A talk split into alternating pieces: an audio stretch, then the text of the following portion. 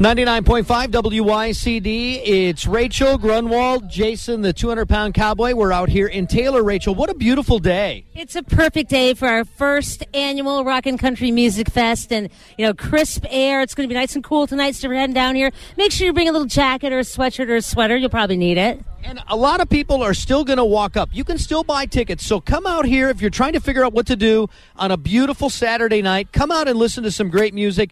And we have the beautiful, the talented Carly Pearce here. You're going to be going on stage in a little bit, right? Yes, 655.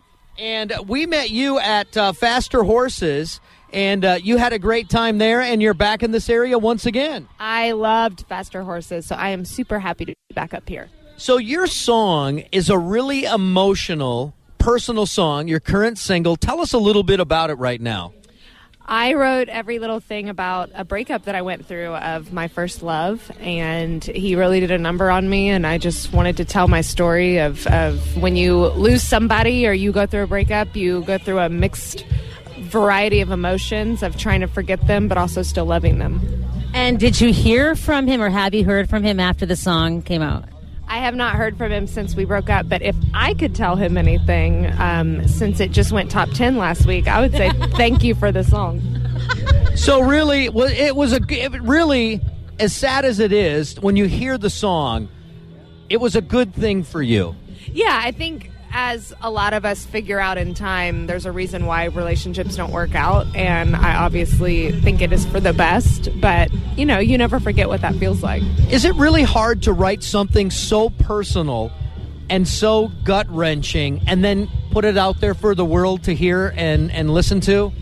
I didn't ever, ever think that anybody was going to hear this, especially not as my debut into the country music scene. So, yeah, it definitely is. However, I feel like what makes country music what it is is that, that they want to hear the truth. And it's pushed me as a songwriter to make sure this album that I'm getting ready to uh, release next month is as transparent and honest and true to me in my writing as um, every little thing.